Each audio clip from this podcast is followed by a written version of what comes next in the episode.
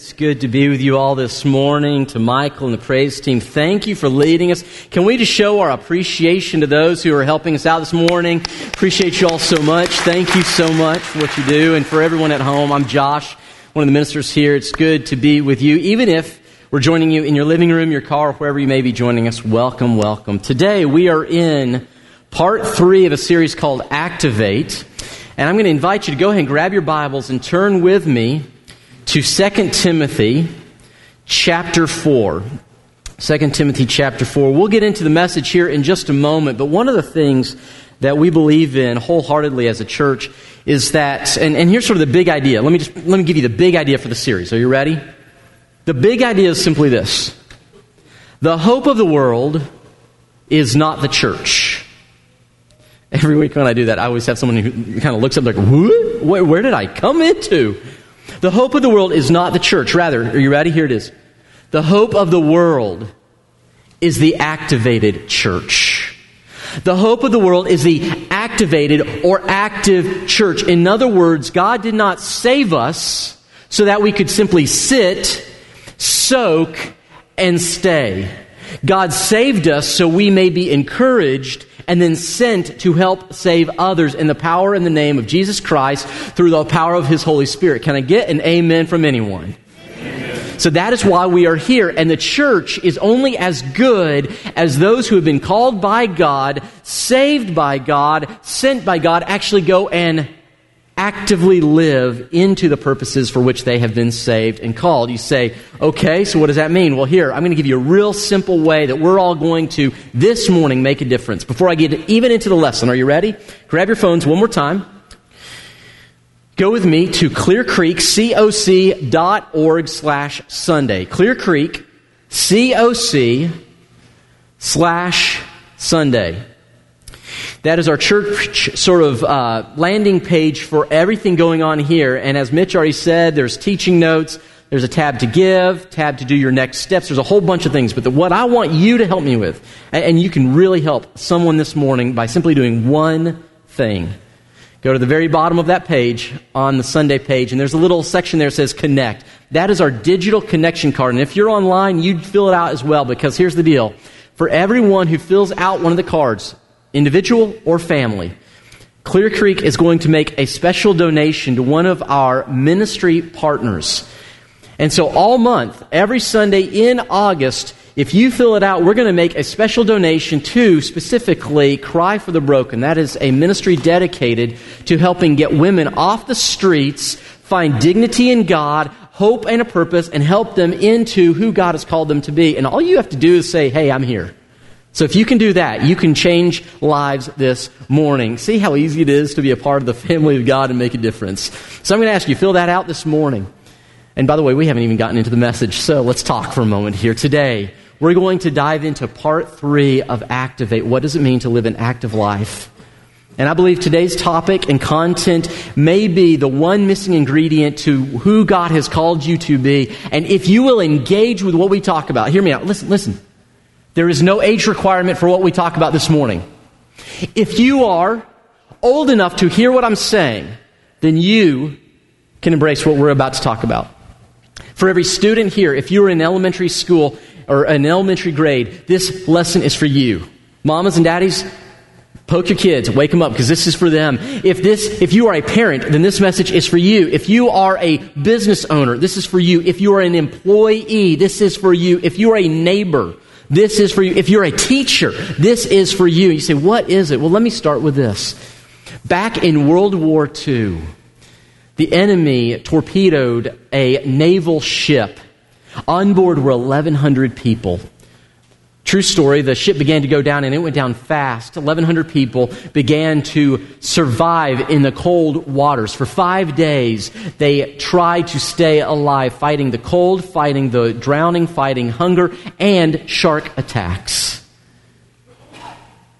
About day five, there was this current that pulled nine of the crewmen away. And as they did, they were sucked away and things got bad in fact, because of how bad things looked, One young officer saw how the morale among those nine of which he was a part, he saw that people were giving up hope. They were beginning to give in. They were saying, This is it, it's over.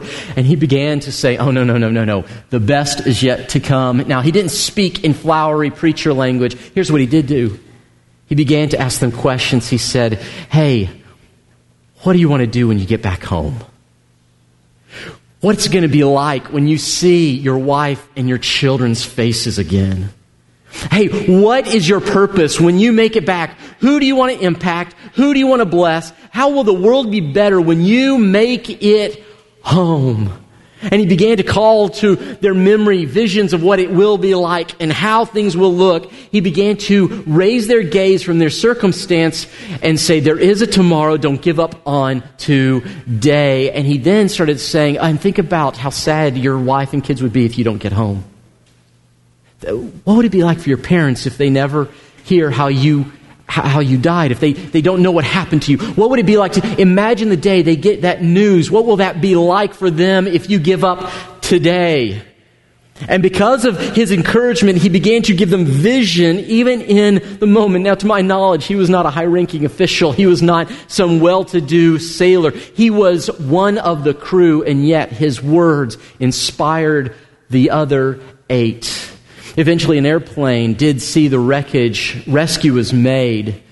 The sad news is, of the 1,100 people in that vessel, two thirds of them died. But of the nine who had been pulled away and encouraged by the one, all nine made it to see their families again. You say, what does that have to do with what we're talking about? It has everything to do with today's topic. And here it is. Here it is very simply today as we talk about living activated, Christ honoring, life giving lives. It's simply this. We have been called to be active leaders or active. Well, this is what John Maxwell puts it. He says this leadership is influence. Leadership is influence. Here's what this means leadership is not reserved for the elite Leadership is not reserved for someone of a certain age or a certain status or a certain income or a certain education or a certain GPA or IQ. Leadership is all about influence. Influence is simply affecting the way people think and behave. And if you live near people, congratulations, you are a leader because you have influence. If you are in a small group, you are a leader because you have influence. If you have just started a brand new job, congratulations. You are a leader because you will have influence in your business. If you are a business owner with only three employees, you are a leader because you have influence over those three lives. Here's what I'm saying. It does not matter your age. This morning, hear me now. Please hear me. Please don't, don't let this go out of your ears. Everyone in this room is a leader because everyone in here has a sphere of influence. And this changes everything, folks. You've not been called to wait on someone else to lead you. God has put you where you are to lead other people. In fact, James tells us very clearly, he says, listen, don't just be hearers of the word, listening to what God says, but you step into it and you do what God says. The fact is, we live in a world that is sinking beneath the waves of despair we are living in neighborhoods where families are falling apart. We're living in a city that is gripped by addiction. We are surrounded by people who desperately need to know the hope of Jesus Christ. And you say, Who will help them? Who will tell them? And God goes, Tag, you're it. I put you here, and I've given you leadership because you have influence over the lives of people. Now, if you're feeling a little overwhelmed by that, take a deep breath because we're not the first to be called into this. 2 Timothy chapter 4, Paul speaks to his young protege Timothy, who was about 20 to 30 years of age, and he had been tasked, get this, with being the leader of the churches throughout the city of Ephesus. Paul is writing from a prison anywhere from about four months to four years before he is to be executed, decapitated for his faith by Caesar Nero. And as his final letter that we have, this letter is just one leadership lesson after the other. By the way, if you want a crash course in leadership, how to maximize your influence, you go home and study 2 Timothy because it is chock full of this is how you lead, this is how you love, and it's all about the influence that you use to help encourage and esteem and bless and change people's lives. So Paul is going to say, I want to give you three things. I want to give you three things, church, of what active influencers do. If you believe that God has placed you where you are for a purpose, and even if you don't, you embrace these three things, and I guarantee the world will be different around you. Here's the very first thing if you want to take these notes. Number one is active influencers fill up. Everybody say, fill up. Now, I'm not saying fill up like Philip Cannon or another person. I mean fueling yourself, filling yourself up because before you go on a long trip, what do you have to do with the car? You have to fill it up. You have to fuel up before you can go somewhere. Here's the reality we cannot give what we have yet to receive. And so Paul puts it this way in chapter 4, verse 2. He says, Be prepared, notice this, in season and out of season. In other words, you be prepared and be preparing year round. Now, he's using a, uh, an agricultural metaphor picture. He's saying, just as there is season for planting and harvesting, you need to be preparing and preparing. Now, I love, I love harvest season in life, don't you? I mean, I love that season, whatever it is that you've been investing in, you've been pouring your time, your effort, your energy. I love that moment where you get to enjoy the investment. That is the harvest. How many of us in here like harvest time in life. Any of you like harvest time in life? Yesterday we had harvest time in the Diggs ha- fa- uh, family, Diggs house, excuse me. Yesterday we have put together this little garden. And when I say we, I mean my wife and my children. I just, I watch. And I, we built little gables. We watched the little vines grow up with the beans, the little bean socks. And yesterday, after a lot of tender work, pulling weeds, prepping Miracle-Gro, and a whole lot of praying and cursing the rabbits that keep eating all of our stuff, we finally had a harvest time. Lindsay went out and she got a bucket full. I mean, it was like this big, a bucket full of green beans. When Lindsay and I did the math on how much we paid for the Miracle-Gro, the topsoil, we kind of went, that wasn't very smart, but it was ours. We had harvest. And so she brought it inside. She dumped this little pile of beans. She started cracking them apart. She put them in a fry pan, a little olive oil, some seasoning, and last night we enjoyed the vegetables of our labor. I love harvest. But do you notice Paul does not simply say, You be prepared when people are ready to listen. He says, You prepare not in just the in season, you prepare out of season. When it's time to be laying the groundwork, tilling the ground, planting the seed, you say, Oh, you mean with other people? No, I mean with you. Before you can ever give someone the fruit of your life, you have to invest in your life so something is produced by God's Holy Spirit so you have something to share. Do you follow me here? Active influencers year round are filling themselves up. You say, How do you do this? Let me be very, very practical with you this morning. Here's the phrase I want you to remember faithfulness, put this up, faithfulness today produces fruitfulness tomorrow. Okay, what does faithfulness look like? Faithfulness, you need to be faithful in being filled up daily. I have a question for you. Do you have a daily fill up plan? Do you have a daily plan to fill up so that when the moment comes, because you don't know when the influential moment will happen. A lot of us think that when the moment, the crisis happens, the big moment happens, I'll step up. No, no, no, no, no. You will simply pour out what you've already poured into your life in that moment.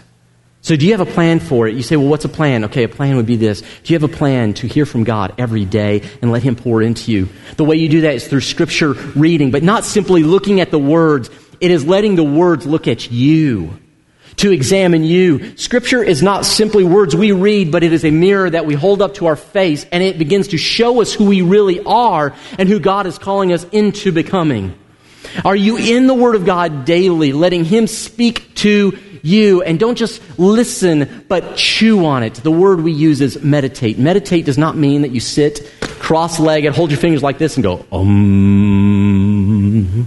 Because that's just dumb. Okay, that's not meditation. Meditation, understood by Scripture, is it's the idea of an old dog chewing on a bone, just constantly, a bone for hours, where the flavor of the bone is savored, enjoyed, and this is the idea of Scripture where you allow the truth of God's Word to roll over your tongue, the mind of your heart, over and over and over, so it becomes a part of who you are. This is a daily fill up plan. Do you have time with God? Are you speaking to God in prayer? This simply means, God, help me. If you don't know what else to say, say that.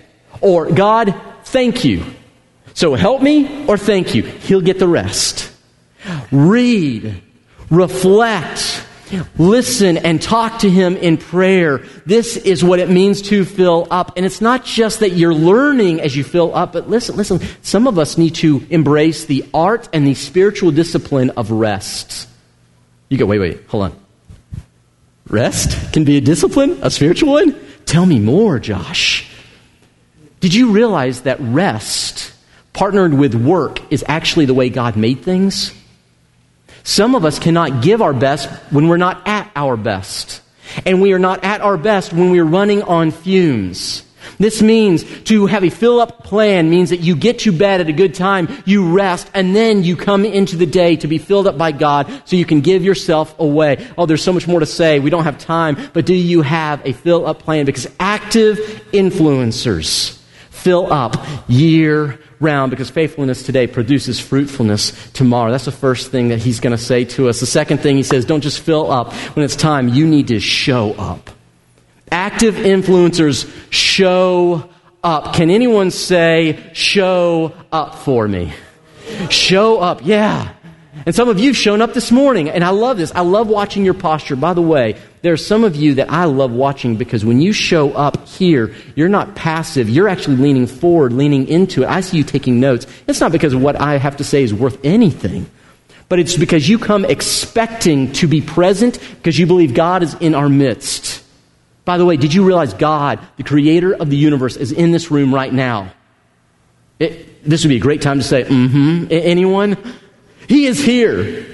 Not because we're in a building, but because His people are here. Showing up is part of leading because your leadership is influence. That when you are present, be, here's the key idea, be fully present when you're present.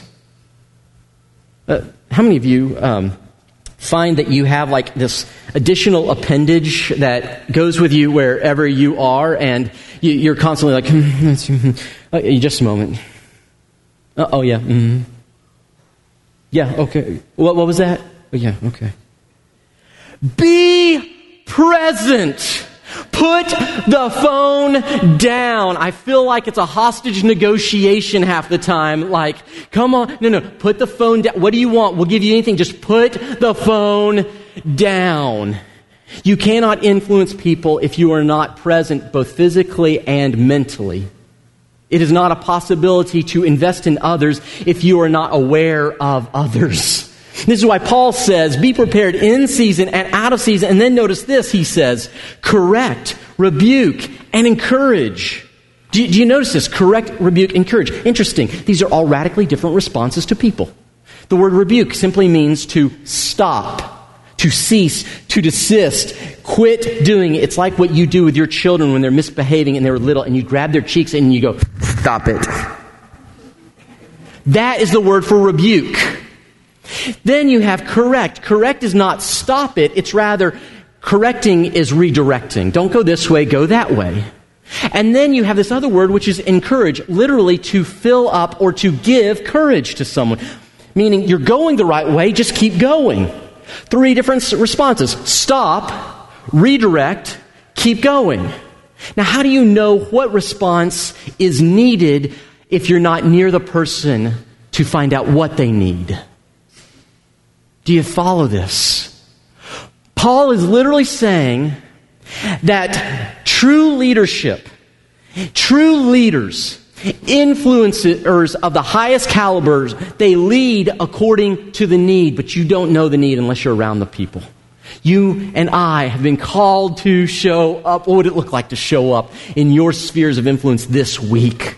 What would it look like, parents, to show up in the lives of your children? Not simply to have dinner around a table or in front of a TV, but what would it look like to ask questions and then listen to what's going on and then draw out from them what is going on in their little hearts? You understand, you know things about your kids no one else will know because you sit at their bedside and listen at night.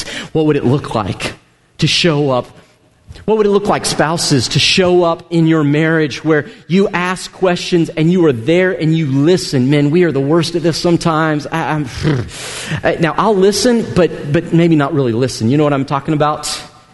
Um, there's this one guy who talks about how men have this thing called the nothing box. How many of you have ever heard of the nothing box? Any of you know what the nothing box is?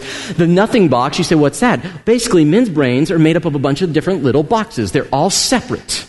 So you go to work in the morning and you get out your work box. You, you following me? You go to work. Then when you're done with work, what do you do?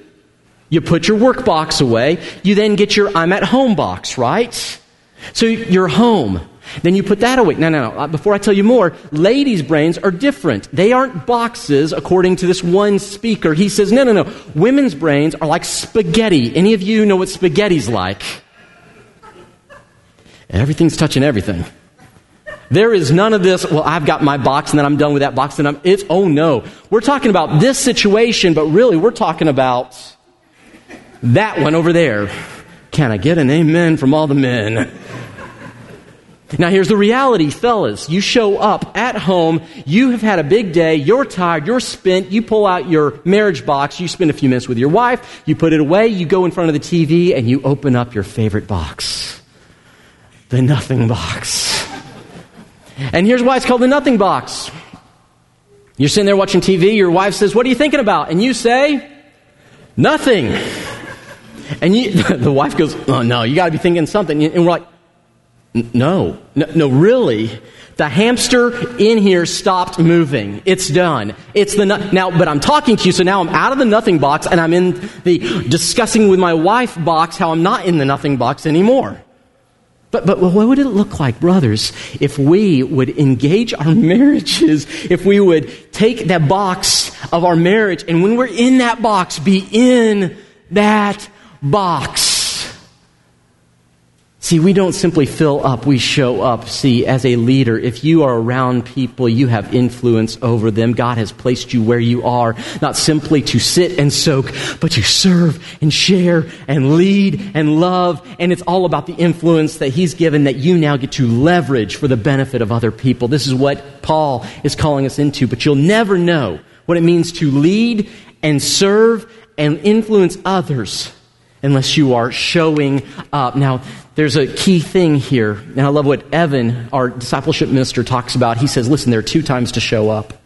Two times show up. Number one, show up. Oh, there it is. Okay, when it is expected and when it is unexpected. You say, what does that mean? Let me be real practical here. Expected times to show up. Here's a real simple way it's the major milestones. Show up at the major milestones. Those are the expected. For a preacher, it's the four B's. Are you ready for the four B's of preacher? You show up at births, baptisms, burials, and when there's a bride. Okay? Those are the milestones. I don't know what your milestones will be, but you show up. The expected times are when there are milestone moments. You show up for those things. Your influence grows when you are present. The other thing, though, is you show up when it's unexpected. What's unexpected? Well, unexpected is unexpected. It's the note in the mail, a just because time. Uh, the unexpected is when Bobby and Carol Golden come rolling in from out of town because you have a anniversary party out of state and they want to be there to celebrate you. The, the unexpected time is when Sherry Shaneth, my good friend, shows up at your front door with cookies in her hand just because you're a neighbor. Those are the unexpected times.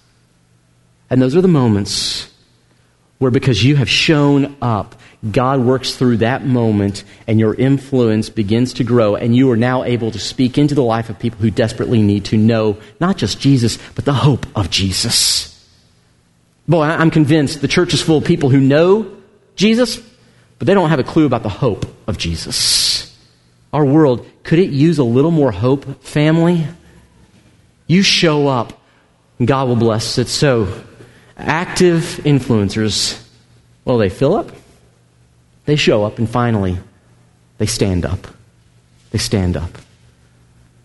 And, and, this is the one that, that we need to just talk for a moment here because this is where I'm afraid the Church of Jesus Christ may need to step into her role a little more.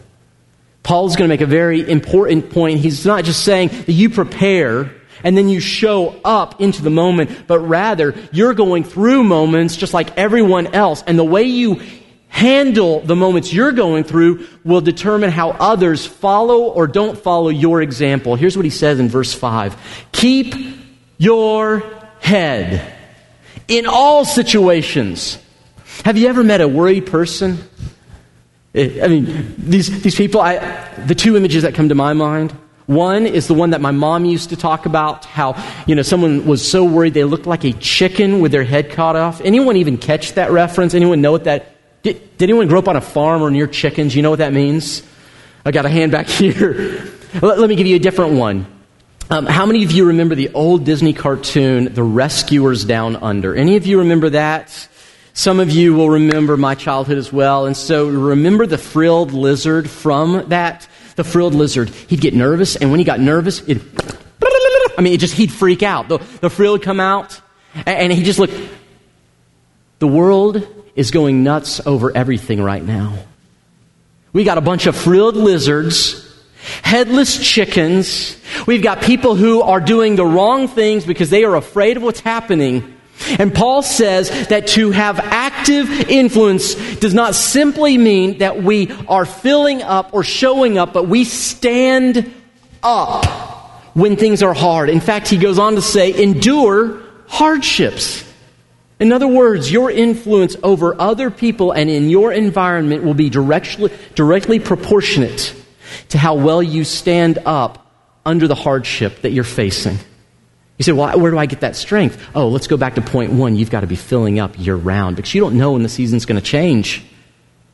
You fill up, you show up, and then you stand up. You say, okay, okay, what does that mean to stand up? Well, notice he then goes on. He says, and, and Timothy, do the work of an evangelist.